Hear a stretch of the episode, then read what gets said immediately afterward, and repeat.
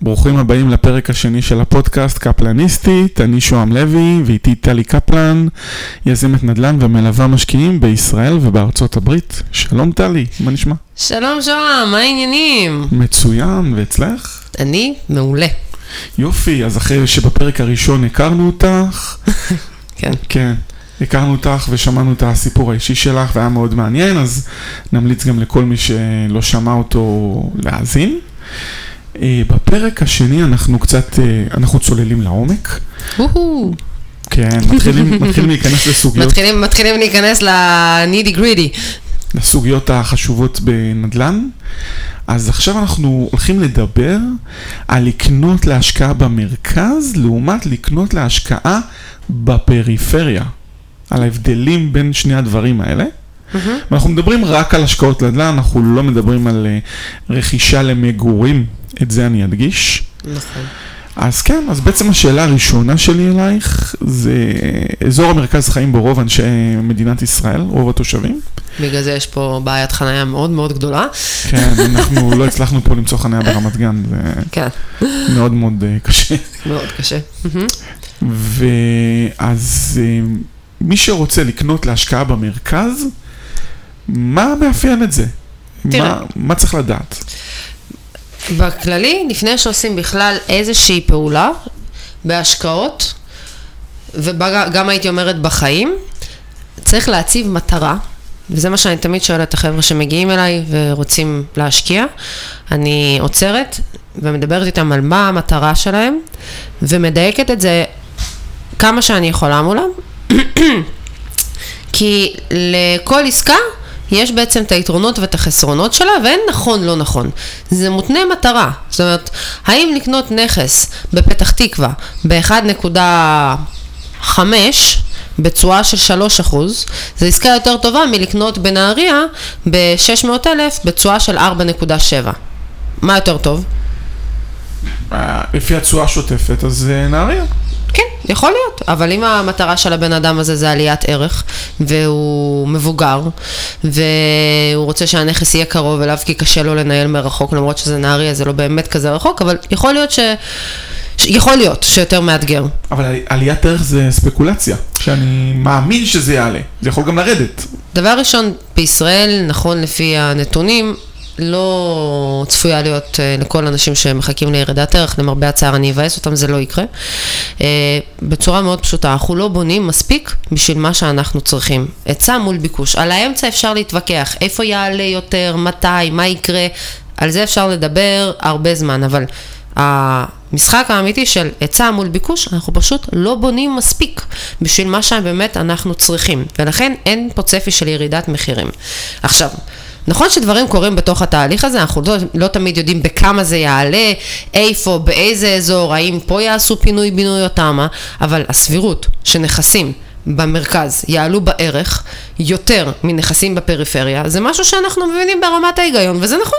נכסים בתל אביב יעלו בערך שלהם בעשר שנים הקרובות, למרות שעליית ערך תקרה בכל ישראל, יותר מנכסים בנהריה או בדימונה. בסדר, ברור. כי הביק... בגלל שהביקוש עולה וה... נכון. כי במרכז יותר זה אנשים, ההוטספוט של ישראל. יותר אנשים רוצים לחיות מאשר בפריפריה. נכון, זה ההוטספוט של ישראל, תהיה עליית מחירים בכל המקומות האלה. אבל בתל אביב או ב-03 תהיה יותר. אז מה יותר, חש... מה יותר נכון לקנות? דירה בפריפריה בתשואה של 4-7 במחיר של 600, או פה על הרכבת בפתח תקווה או בבת ים במחיר של 1.5, 1.7, שעושה היום תשואה של מגרדת השלוש. אין נכון לא נכון, זה תלוי במטרה של כל בן אדם. יכול להיות שיש מישהו שרוצה לקנות בבת ים, כי הוא אומר, הילדים שלי עוד מעט יגדלו, ויכול להיות שהם יגורו בבית הזה, נכון, זה לא הבית הכי יפה ולא כלום ולא שום דבר, אבל יש לי איזשהו safety net לילדים או לעצמי, וזה חשוב לו. אז לקנות עכשיו בפריפריה ב-600 אלף, בתשואה יותר גבוהה, זה לא נכון לו, וזה לא קשור בהכרח לתשואה, זה קשור למי הבן אדם. להגדיר מטרות זה אחד הדברים הכי חשובים לתוך התהליך הזה. אני פוגשת המון המון אנשים שמגיעים אליי אה, בלי הבנה של מה הם באמת רוצים, ואז אני מתחילה לחפור להם ולשאול אותם שאלות, הולכים אחר כך הביתה וחושבים עם עצמם עוד הרבה באמת, מה הם רוצים? כי להגיד אני רוצה לעשות כסף, זה גדול מדי, זה לא מובן מדי. אי אפשר באמת לשים איזשהו יעד על אני רוצה לעשות כסף. ואז אנחנו מתחילים לרדת לרזולוציות של מה באמת חשוב בתוך כל הדבר הזה. יש אנשים שעל פניו, במקום לעשות עסקה פה במרכז ב-1.3, תקנה שתי נכסים בפריפריה, ב-600 כל אחד, תעשה תשואה מכופלת. על פניו נשמע נהדר, אבל יש אנשים שברמת המוכנות שלהם, קשה להם עם הדבר הזה, מאוד מאוד מאתגר אותם עכשיו ל- לנסוע לנהריה או לדימונה או לבאר שבע לצורך הדוגמה, לעשות את העסקאות האלה. קשה להם. זה בכלל לא קשור לתשואה, זה קשור למי הבן אדם.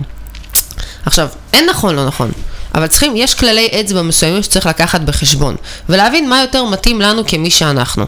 אז לקנות במרכז, אנחנו יודעים כמה דברים. אחד, המחירים גבוהים, אוקיי? זה לא שאנחנו נמצא פה עכשיו איזשהו נכס ב-500. המחירים גבוהים זה אומר שאני צריך להביא הרבה הון עצמי בשביל לקנות, נכון? הון עצמי, מינופים יותר גבוהים, כמובן. אז המחירים פה במרכז, אנחנו יודעים שאנחנו ב-600 אלף, לא משנה מה נעשה, אנחנו כנראה לא נקנה פה נכס ב-0.3. אה, אז אנחנו צריכים בעצם להביא יותר כסף לתהליך הזה. שתיים, אנחנו יודעים שעליית ערך תהיה כמו שתהיה בכל מקום, אבל במרכז היא תהיה כנראה יותר, אבל כמה זמן, אנחנו לא יודעים, מה ששאלת, כמה היא תהיה, אנחנו לא יודעים, יש פה עוד כמה נעלמים שצריך לקחת בחשבון, ויש אנשים שמבחינתם זה בסדר, אני גם ככה קונה ל-20 שנה. זה התוכנית שלך, זה מתאים לך, אתה קונה את זה לילדים שלך, שיהיה להם בעוד 20 שנה שהם יחליטו מה לעשות, זה מתאים.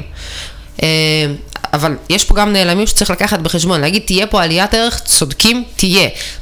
פקטור של זמן הוא חשוב לקחת לתהליך הזה. אז אם אנחנו מבינים שאנחנו רוצים לייצר איקס כסף בכך וכך זמן, אז אנחנו צריכים להכניס את זה לתוך התוכנית שלנו, ולהבין שאם אנחנו קונים פה בשביל עליית ערך, ואנחנו לא יודעים תוך כמה זמן היא תקרה ומה תהיה עליית ערך, אז זה בעייתי. אפשר לעשות עסקה שהיא אחרת, שאנחנו יכולים לשים בתוך התוכנית העסקית עליית ערך, כי אנחנו יודעים שבאזורים מסוימים היא כן תקרה ובאיזשהו זמן. אם זה רק לקנות איפשהו במרכז ולהתפלל לאלוהי הנדל"ן שהכל יהיה בסדר, זו תוכנית עסקית לא טובה, אוקיי? צריך להבין מה עושים ולמה. אז לקנות פה במרכז... זאת אומרת, בכלל השלב הראשון זה הגדרת מטרות. חד משמעית. שלא תמיד, שאנשים לא עושים. לא עושים בכלל. אמ, וכל פעם שמגיעים אליי בלי הגדרת מטרות ואני מתחילה לשאול אותם את השאלות האלה וממש לרדת להם לבפנים, לקישקה, אנשים לפעמים לא, לא מבינים מה אני רוצה, כי הם רצו בסך הכל לשאול אותי, אז איפה הכי טוב להשקיע? והתשובה שלי תמיד היא, תלוי. תלוי מה אתה רוצה. אני לא יודעת. לי הכי טוב להשקיע בארצות הברית, אבל האם זה הכי טוב להשקיע לך? לא יודעת. תלוי מה אתה ומי אתה ומה המטרות שלך. אז יש כללים ברורים. פה תהיה יותר עליית ערך כנראה מהפריפריה, יש פה יותר ביקוש, סבבה.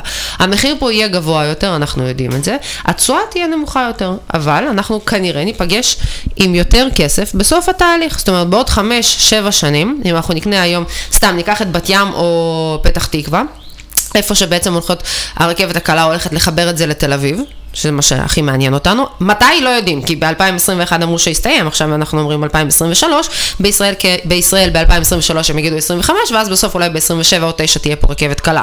כן.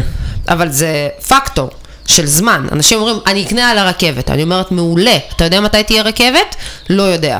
אתה, יש צפי? אף אחד לא יודע. זאת אומרת שהם באים, אומרים אני אקנה ליד הרכבת, ואז הם לא באים עם תוכנית של עוד עשר שנים תהיה רכבת, ואז אני אמכור באקזיט, בינתיים... הוא לא יודע, הם לא יודעים כמה תהיה אין עליית להם אפילו תזרים מזומן, מה, ממש להכניס את זה לאקסלים? כאילו? אתה צריך שב-day one העסקה קודם כל תהיה בתזרים שהוא חיובי, אוקיי? אם לעשות עסקה כזאת ולחכות עשר שנים לזה שתהיה פה רכבת ושתהיה עליית ערך כזו או אחרת שרק עליה אתה מתכנן בעסקה, זה בעייתי. והיום אתה עושה עסקה שמכניסה אותך לתזרים שלילי. ורגע, אם אנחנו מדברים פה, צוללים לתוך אזור המרכז, לייצר תזרים חיובי באזור המרכז זה מאוד מאוד קשה, אפילו שהריבית על משכנתאות ירדה. נכון, כי- זה כי זה עסקאות אתה אחרות. מקבל 3% על הנכס, והריבית היא 3%, אז איפה הקרן שאתה מחזיר? אז בגלל זה אני אומרת, זה צריך לקחת את הדברים האלה לתוך איזשהו חישוב, שאם אנחנו קונים פה באזור המרכז, ואנחנו מתכננים עליית ערך, שאנחנו אומרים, אין לי בעיה, זאת אומרת, זה לאנשים שאומרים, אין לי בעיה שבשנים הקרובות אני לא מרוויח כסף מהנכס הזה, אני היום מרוויח 40 אלף שקל, גם אם אני עכשיו פעם בכמה זמן צריך להוציא מהכיס, מהכיס שלי כסף כי התחלף לי דייר, ואני צריך להשכיר, ואני צריך לצבוע, ויש איזה בלטם, לא אכפת לי, אני לא מת מזה, אוקיי? אני אוציא עוד שלוש, עוד חמש אלף שקל פעם בכמה זמן על הנכס הזה, אני לא מת מזה, אוקיי? זה לא נעים, אני לא מת מזה. אממה, אני לוקח בתוכנית העסקית שלי, שעכשיו עשר שנים זה המצב, ובעוד עשר שנים כנראה תהיה פה רכבת, לא יודעים מתי בדיוק, אבל בואו ניקח את הרחוק, ב... הרחוק הלוגי, אם יצא פחות, נהדר. אה, אבל אני יכול בעצם לקחת תוכנית עסקית עם הנעלם הזה, ויש לי זמן, ויש לי אורך רוח, וזה מתאים לי. סבבה, יופי, זה מתאים לך, do it, אבל תיקח בחשבון שכנראה אתה לא תראה כסף מהעסקה הזאת, וגם אם העסקה הזאת יוצאת break even, זאת אומרת ההחזר החודשי של המשכנתה הוא בול על ההכנסות מהשכירות, מתישהו אתה תיפגש עם איזושהי הוצאה, יצא דייר, יש שיפוץ שאתה צריך להכניס את היד לכיס. אז תיקח את זה בחשבון. מתאים? זאת אומרת, סבבה. את, את אומרת, אני צריך לשאול את עצמי, האם אתה מוכן לממן את ההפסדים האלה של הטווח הקצר, של ה... יכול להיות גם בינוני, בשביל להרוויח מאיזה אקזיט בטווח הארוך? נכון. זה השיקול המרכזי. זה לא, זה לא אקזיט, אקזיט יש לו כללים מסוימים, זה לא אקזיט, אבל להרוויח בטווח, בטווח להרוויח הרחוק. מעליית הערך שהיא ספקולציה, אני לא יודע כמה תהיה עליית הערך הזאת. כן, יכול ומתי? שג- יכול להיות שגם הרבה מאוד והיא תחזיר את ה... כנראה שכן, אני אגיד עוד פעם, מאוד מאוד מאוד יכול להיות. במיוחד גם אם אני אקנה בניין ישן ופתאום הוא עובר פינוי-בינוי. זה אנחנו כבר מדברים על ספקולציות יותר מדי גדולות, אמ, אבל אם אתה תקנה באזורים שעכשיו יש חפירה של הרכבת, בעוד כמה שנים יהיה פה איזשהו משהו, כרגע לקנות בתוך אזור בנייה נקרא לזה ככה, זה לא הדבר הכי טוב. זה קצת מאתגר כן, אבל את הדיירים. היום אני יכול לנצל את זה למחיר יותר נמוך, אבל או שזה לא עובד ככה וכבר הדייר, הוא, הוא מצפה ש... אה, כן. תראה, אפשר תמיד לעשות משא ומתן, תיקח בחשבון שאתה קונה על הרכבת היום, יהיה לך יותר, טיפה יותר קשה להשכיר, כי דיירים לא רוצים לגור בתוך uh, construction site. לא רוצים. אז עם כל הכבוד שדירה כזאת תעלה 200 שקלים או 300 שקלים פחות. דיירים באזור המרכז הם אנשים שיכולים לממן את 200-300 שקלים ולגור באזור שהוא לא אזור בנייה. הרי היום שעושים תמ"א באיזשהו בניין, כל הבניינים מסביב, מה קורה לדיירים שלהם? מורידים להם בשכירות? למה? כי זה בנייה וזה אבק וזה איכסה פיכסה, ואנשים לא רוצים את זה. בסדר, זה שיש בניין אחד שעכשיו מקבל תמ"א, המסביב סובל. כן, אז היום אני צריך אה, לקחת בחשבון שאני אקבל גם שכירות יותר נמוכה מהשוק. שאם אני יכול- קונה ליד רכבת. אם אתה היום קונה ב- ב- ליד רכבת, זה נחמד שאתה כן, זאת מקבל... אומרת, בס- אז אם, אם לא משקללים את כל זה ביחד, אז אנחנו בעצם לא יכולים לדעת. הרבה אי ודאות בתוך הדבר כן. הזה, אבל יש אנשים שאומרים זה בסדר, אני מרוויח מספיק, אני מתכנן את זה לעוד כמה שנים טובות, מרוויח חשוב לי. מס- מספיק במשכורת, את מתכוונת. נכון, ואז אני מתכנן את זה לשנים הבאות, כי אני, אין לי בעיה אולי לס- לספוג את ההפסדים, כי אני מבין שבעוד כמה שנים, כשכן תהיה פה איזושהי רכבת קלה, או משהו יקרה פה, אני ארוויח את כל מה שהוצאתי, וכרגע בתזרים שלי מה... המשכורת, אני יכול להוציא את הכספים האלה, ויש לי אורך רוח, ואני יכול להתמודד עם זה, אז זה מתאים, אוקיי? יש אנשים כן. שזה לא, הם לא יכולים לספוג את הדברים האלה, ולהוציא עכשיו 3,000 שקל מהכיס שלהם פעם בכמה זמן שצריך לעשות משהו בנכס, זה באותו חצי שנה, שנה, הורג אותם. אז זה לא עסקה שהיא מתאימה. זאת אומרת, את אומרת כבר מראש, שאם אני קונה באזור המרכז, אני צריך להיות אה, במצב פיננסי ותעסוקתי יותר טוב בדרך כלל. תחשוב גם מה למחיר הנכסים פה. נכסים של 2 ו... אתה צריך להביא לפחות, במקרה הטוב, אתה צריך להביא לפחות 25-30 אחוז הון עצמי. זאת אומרת, זה לא מתאים למי שהוא בתחילת דרכו, יכול להיות שהוא אחר כך ירוויח יותר, או מי זה לא שמצבו... שזה לא מתאים. שזה זה, זה פחות צריך, מתאים. לק... צריך לקחת את כל ה... אה, בניהול סיכונים, להבין מה אנחנו עושים. אם יש מישהו שהוא צעיר, והוא גר אצל ההורים, וזה קורה, והוא אומר, אני אקנה פה על הרכבת, וזה לא משנה, כי מזה אני לא חי, והכל בסדר, אבל אני חי אצל ההורים כרגע, בשנים הקרובות אני לומד, אני עדיין, אתה יודע, או עובד או משהו כזה, אז יקרה פה איזשהו בלטם, זה לא סוף העולם, כאילו, גם אם אני צריך להוציא 3,000 שקל מהכיס בשביל משהו ומשהו, זה לא סוף העולם עבורי, התוכנית העסקית שלי, שבזמן שאני לומד, הנכס הזה מעלה את הערך שלו, הכל טוב. אין מתאים לא מתאים, יש להבין את מה אנחנו עושים ולקחת את הסיכונים, להכניס את זה לתוך התוכנית, להבין מה הסיכונים, לא רק לחיות בחלום הוורוד ביותר, אני אקנה על הרכבת והכל אחלה באחלה.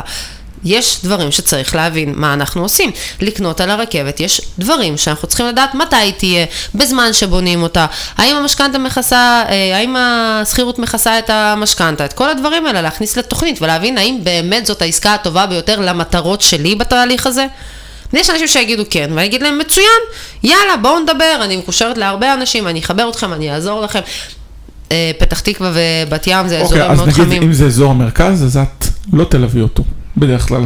אה, ברמה האישית, אני יותר מתעסקת בנהריה, שם זה ההום בייס שלי, אנחנו עושות את זה כבר קרוב לעשור, אני מכירה שם כל אבן ומדרכה. אני כן, בתוך התהליך של העשר שנים, מחוברת להרבה מאוד אנשים שעושים את מה שאני עושה באזורים האלה, אנשים בדוקים שאני יודעת שהם עושים עבודה טובה, אז אני בהחלט יכולה לעזור. ובכיף, אם זה בן אדם שזה מה שמתאים לו, אני מחברת באהבה, זאת אומרת, זה בסדר, אני מסבירה לו מה הולך להיות, אומר, זה מתאים לי כי אני באמת רוצה משהו קרוב אליי. סבבה, יש עוד אופציה. זאת אומרת, אוקיי, בואי ניקח את הכסף שיש לך. אולי, אם אנחנו נתרחק מאזור המרכז, ונעשה עסקה, ובדרך כלל זה שתי עסקאות, כי בכסף שאתה קונה פה עסקה, בפריפריה אתה יכול לעשות שתיים ושלוש עסקאות, אתה בעצם תעשה עסקאות שהן קטנות יותר, נכון, באזורים אחרים, זה עדיין אזורים שאנשים עובדים בהם ומחזירים אה, את השכירות, זאת אומרת, משלמים שכירות והכל בסדר, זה לא, אין פה שכונות רפאים בישראל, אין דבר כזה בארץ. אה, ואתה תקנה לעצמך שתי, שתי נכסים, וכל נכס כזה ב-600 מביא לך תשואה של כמעט 5,000. אתה ייצרת לעצמך תזרים חיובי מ-day one? ויש לך שתי נכסים, עם שתי נכסים גם יותר קל להתנהל בסופו של דבר. קרה משהו בחיים, אתה צריך להוציא כסף, תמכור אחד. הם גם שם תהיה עליית ערך. היא לא תהיה כמו פה, נכון, אבל אנחנו בעצם ב-day one הרווחנו יותר כסף. ויש אנשים שאומרים, מה חשוב לי בחיים? נגיד אנשים שעכשיו יוצאים עוד מעט לפנסיה, והם מבינים שהפנסיה לא הולכת להספיק להם לשום דבר.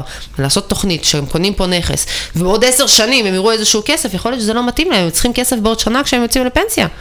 אז לקנות כמה נכסים קטנים בפריפריה, נכון, יש טיפה יותר ניהול ותפעול, אבל זה לא סוף העולם. וגם את זה אפשר לעשות, ובתהליך שלי, אם עושים את זה דרכי, באזורים שלי, אני מחברת לאנשי מקצוע שאני עובדת איתם, אז זה יותר פשוט, וגם, בואו, דוקטור גוגל, יש בעיה באינסטלציה, גוגל אינסטלטור, תעשו 3-4 טלפונים. כן, אתר מדרג וכל מיני אתרים כן, שאפשר לסמוך על בעלי מקצוע. כן, זה כאילו אפשר, נכון, טיפה יותר התעסקות, אבל ההתעסקות הזאת בסופו של דבר מכניסה יותר כסף. ב-day one, אם אנחנו קונים נכס ב-600,000, והוא מכניס לנו 2,500 שקל, אז ב-day one אתה מרוויח יותר כסף, ויש אנשים שזה מה שחשוב להם, והם, והם ואני אומרת להם 600,000, הם לפעמים כזה, לא, אין דבר כזה. אין דבר כזה במרכז. אבל יש עוד מדינה שלמה מחוץ ל-0.3. יופי, אז בואי נעבור לקנות נכס בפריפריה. כן. אז אה, בואי, בואי נדבר על מאפיינים. מה לגבי הפריפריה? אנחנו צריכים פחות הון עצמי. המחירים יותר נמוכים? נכון, המחירים יותר נמוכים.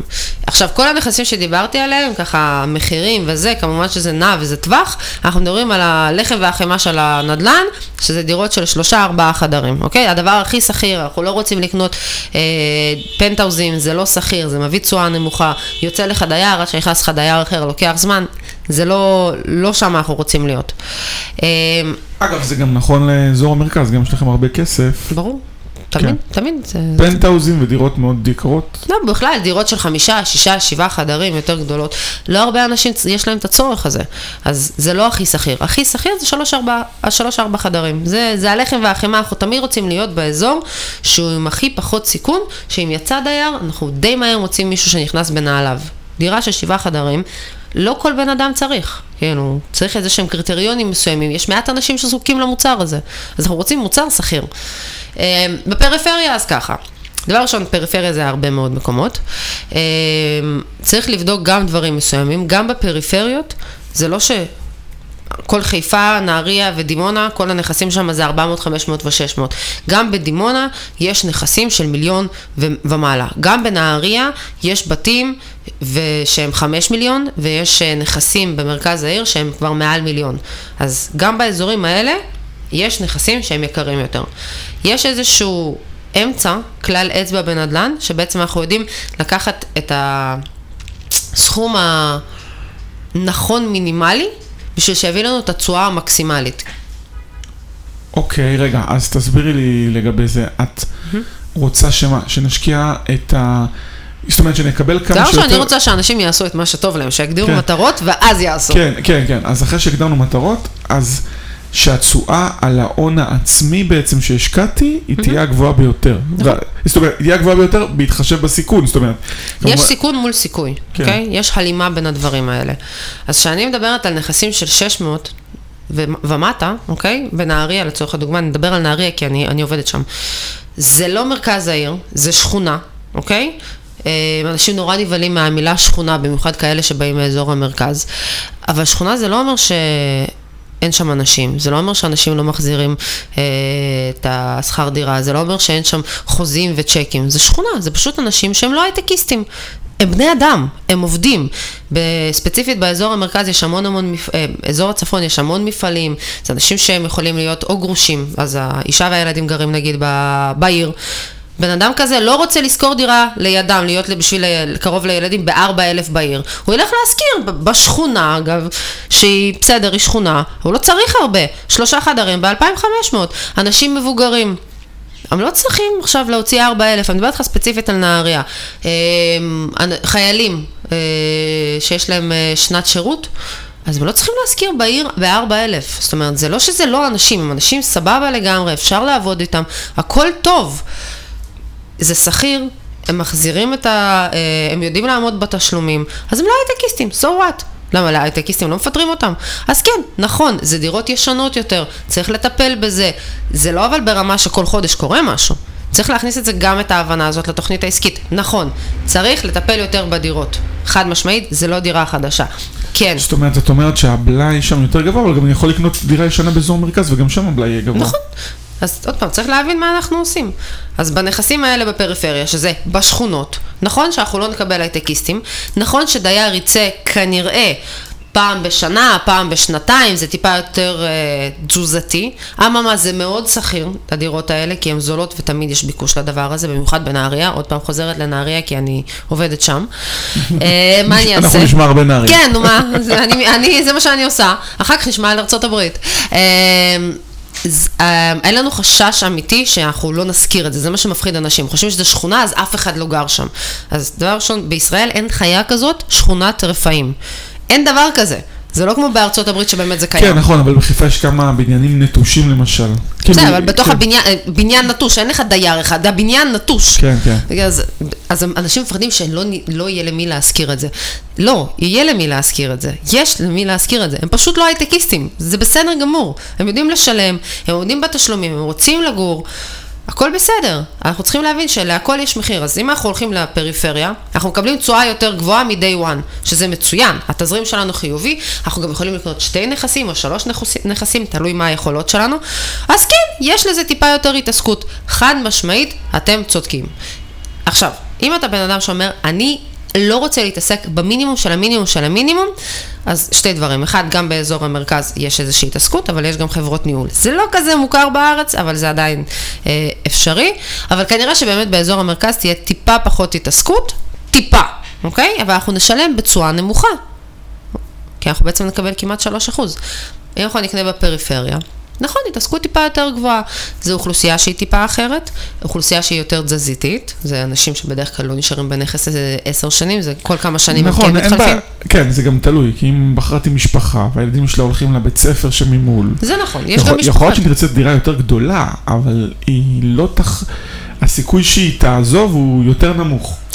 הכל תלוי, אין פה נכון, לא נכון. כן, ברור, לעומת נגיד סטודנטים. סטודנטים רוצים יותר... אה, הסתיימה שנת הלימודים. סטודנטים זה גם, צריך לדעת למה אנחנו נכנסים. כולם רוצים סטודנטים, הם רק לא יודעים שסטודנטים צריך להבזר, כדי שהנכס יעמוד ויהיה אטרקטיבי מול שאר הנכסים, צריך להבזר את זה. סטודנט בדרך כלל חודשיים מתוך שנה לא נמצא שם, והנכס יעמוד ריק. זה משהו ש... נכון שבתוך כדי השנה הם משלמים יותר, אם אנחנו מחלקים את החדרים ועושים לריהוט, אז יבואו שתיים, שלושה סטודנטים ובעצם התשואה תעלה. אממה, בתוכנית העסקית, קחו בחשבון שלפחות חודש בתוך שנה אין סטודנטים באזורים האלה. זה פוגע בתשואה השנתית, אבל זה בנייה של תוכנית עסקית ולהבין למה אנחנו נכנסים. תוסיפו לזה שעכשיו שנת קורונה, שנתיים כבר קורונה, אה, אז הסטודנטים עדיין לא בדיוק חזרו. כן. אז זה עוד פעם, זה, זה, לא ידענו את זה. אני חושב אבל שהם כבר לומדים מה... לא יודעת, אני לא... לא מהקמפוסים. לא, יכול להיות, לא יודעת. הרבה עדיין לאט לאט, לא בדיוק חוזרים, לא בדיוק חוזרים לדירות, לא לוקחים התחייבויות, זה לאט לאט חוזר. כן. זה, לא, זה לא הרעיון, זה הרעיון להבין למה אנחנו נכנסים, מה הסיכונים שלנו בדבר הזה, והאם זה מתאים למי שאנחנו. לעבוד עם סטודנטים, זה נהדר, יש דברים טובים, יש דברים פחות טובים. לעבוד בפריפריה ולקנות בפריפריה, יש דברים טובים, יש דברים פחות טובים. לקנות באזור המרכז, גם באזור המרכז, יש דברים טובים ויש דברים פחות טובים. צריך להבין למי זה מתאים, כי מה המטרות האישיות של כל בן אדם. אני כמובן בדעה שצריך לקנות כמה שיותר נכסים באזור הפריפריה, אבל זה אני. כן. רגע, אז בעצם בפריפריה אני מקבל תשואה יותר גבוהה משכירות, ואז התשואה הזאת יכולה לכסות את התשלום החודשי של המשכנתה. ולהשאיר לך תזרים אפילו חיובי, זה כל הרעיון. אם אנחנו קונים נכס... שהשכירות מינוס תשלום למשכנתה, הוא ייתן לי, לא יודע, תזרים חיובי. 500 משהו כזה. אלף משהו כזה. משהו כזה, יישאר לך תזרים של 500. עכשיו, בתזרים של 500 שהוא חיובי, אז גם אם יוצא לך דייר, פעם בשנה, שנתיים, זה לא סוף העולם, כי כבר ייצרת כסף. וגם אם יש לך בלאי טיפה יותר גבוה, או לא יודעת מה, אז זה בסדר, כי אתה מייצר בסך הכל כסף. זאת אומרת, גם אם אתה צריך לנסוע פעם באף פעם לשם, לא חייב, אבל בא לך, זה מצדיק את זה, כי עשית כסף. פה באזור המרכז אתה לא מייצר כסף, אז אתה, כל בלאי קטן זה ישר כואב ועצוב.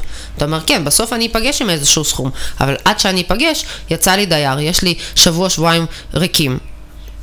אז, אז זה כואב לי בכיס.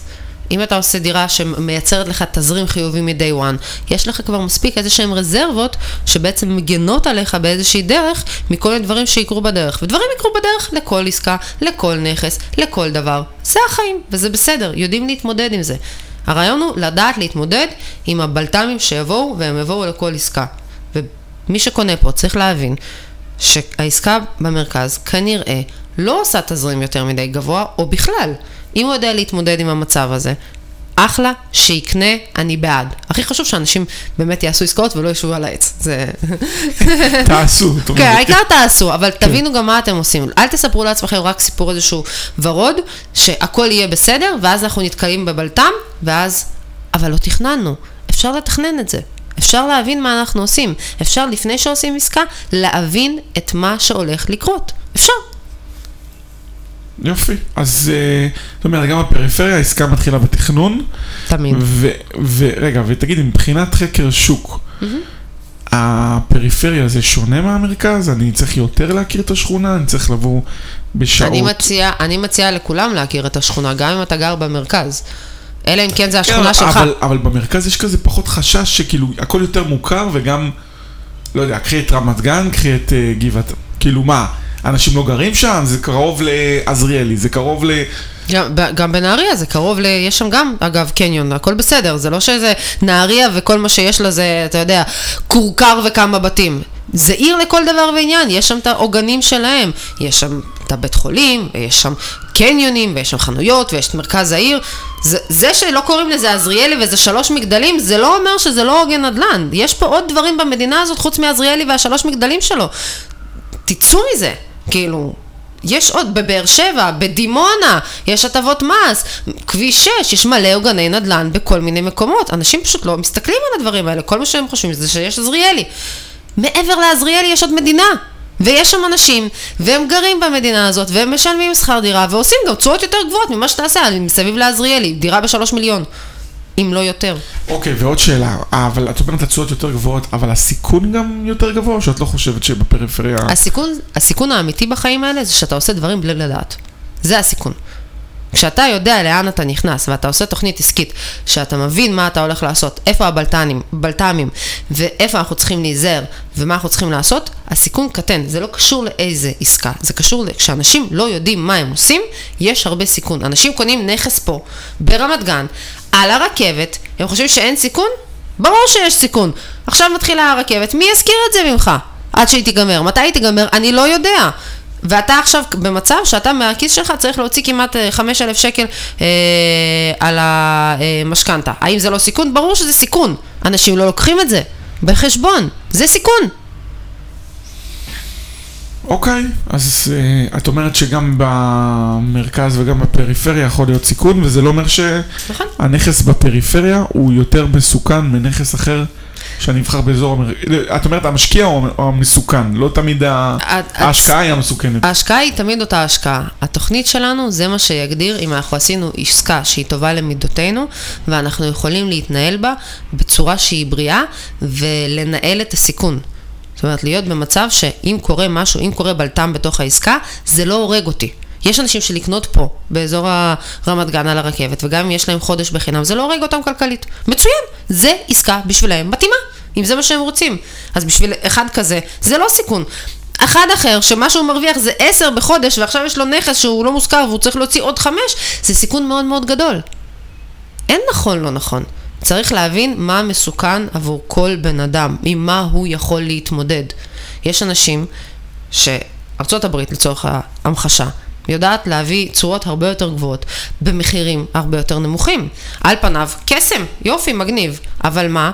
בן אדם שלא מוכן לתהליך הזה, בשבילו זה מאוד מאוד מסוכן. זה בכלל לא רלוונטי מה העסקה יודעת לעשות. אם הוא מתקשה בלעשות דברים כמו להרים טלפון פעם בחודש לחברת אה, ניהול, ואני תמיד ממליצה לעשות את זה, ולא רק להתנהל במיילים, אז uh, רמת סיכון גבוהה, לא בגלל שהעסקה טובה יותר או לא טובה יותר, בגלל שהוא לא יכול לנהל את זה, הוא לא, הוא לא שם בתהליך הזה, וזה מאוד מפחיד אותו. אז בשבילו, אני אגיד, אל תעשה את זה. אם אתה במצב כזה שזה קצת מאתגר עבורך בשלב הזה, אז לא נורא. בוא נעשה משהו שהוא ברמת סיכון שאתה יכול להתמודד איתה. ברמת הפחד, ברמת היכולות המנטליות האמיתיות. אוקיי, אוקיי, מצוין. אז אני חושב שהעברנו פה את ההבדלים בפרק בין לקנות במרכז ללקנות בפריפריה, ותתחילו מהמטרות. תמיד. ואם מה... אתם לא יודעים מה המטרות זה בסדר, תשאלו שאלות שהן נכונות. ובסוף להגיע לאיזשהו מספר, לאיזשהו יעד. אני רוצה, בעוד כמה שנים אני רוצה להרוויח כמה עוד כסף אה, מדברים שהם לא העבודה שלי, הישירה. שאחרי שיש לכם את המטרות, ככה אתם אחרי זה יכולים להתקדם למיצור, ל- לעסקה בפועל. נכון, לראות איזה עסקה מתאימה לי יותר, וגם להבין מה הסיכונים בדרך. להבין מה יכול להיות הבלת"מים שלי, והאם אני יכול להתמודד עם הבלת"מים האלה. אם יש מישהו שאומר, אני יכול להתמודד עם הבלת"מים שהנכס לא יהיה פה מושכר. שמישהו לא ישלם לך, כאילו. אז זה בסדר, זו עסקה שמתאימה. אם מישהו אומר, אני לא יכול, אבל אני סבבה לי עם דוקטור גוגל, ואני קונה נכס בנהריה עכשיו, אה, שעושה לי 2,500, ויש פיצוץ בצנרת, ואני אחלה עם דוקטור גוגל, אני עושה גוגל, מתקשר לשלוש אינסטלטורים, מסביר להם את המצב, הם הולכים, מביאים לי הצעת מחיר, שולח להם כסף בביט או באוויר להם בבנק, הם שולחים לי חשבונית, טאדאם, פתרנו את הבעיה וזה עלה לי 300 שקל או 400 שקל, אבל זה לא משנה, כי עדיין אני עושה מספיק רווח, אז מצוין, אז ברמת ניהול סיכונים שלו ומה שהוא יכול מנטלית, זה מתאים. מצוין, מצוין. אז תקנו נכסים, תשקיעו. לגמרי. מה שתעשו, תקנו נכון. וחכם, תחשבו על הדברים, לא רק לספר את החלום הוורוד ביותר, ניהול סיכונים זה פשוט א' ב' בחיים. יאללה, זה עוד רעיון גם לפרק. כי אנחנו צובעים פה רעיונות. אז אה, טלי, תודה רבה על הפרק השני והמעניין, לקנות במרכז להשקעה לעומת לקנות בפריפריה. ואנחנו נתראה בפרק הבא. מעולה, ניפגש. להתראות, ביי ביי.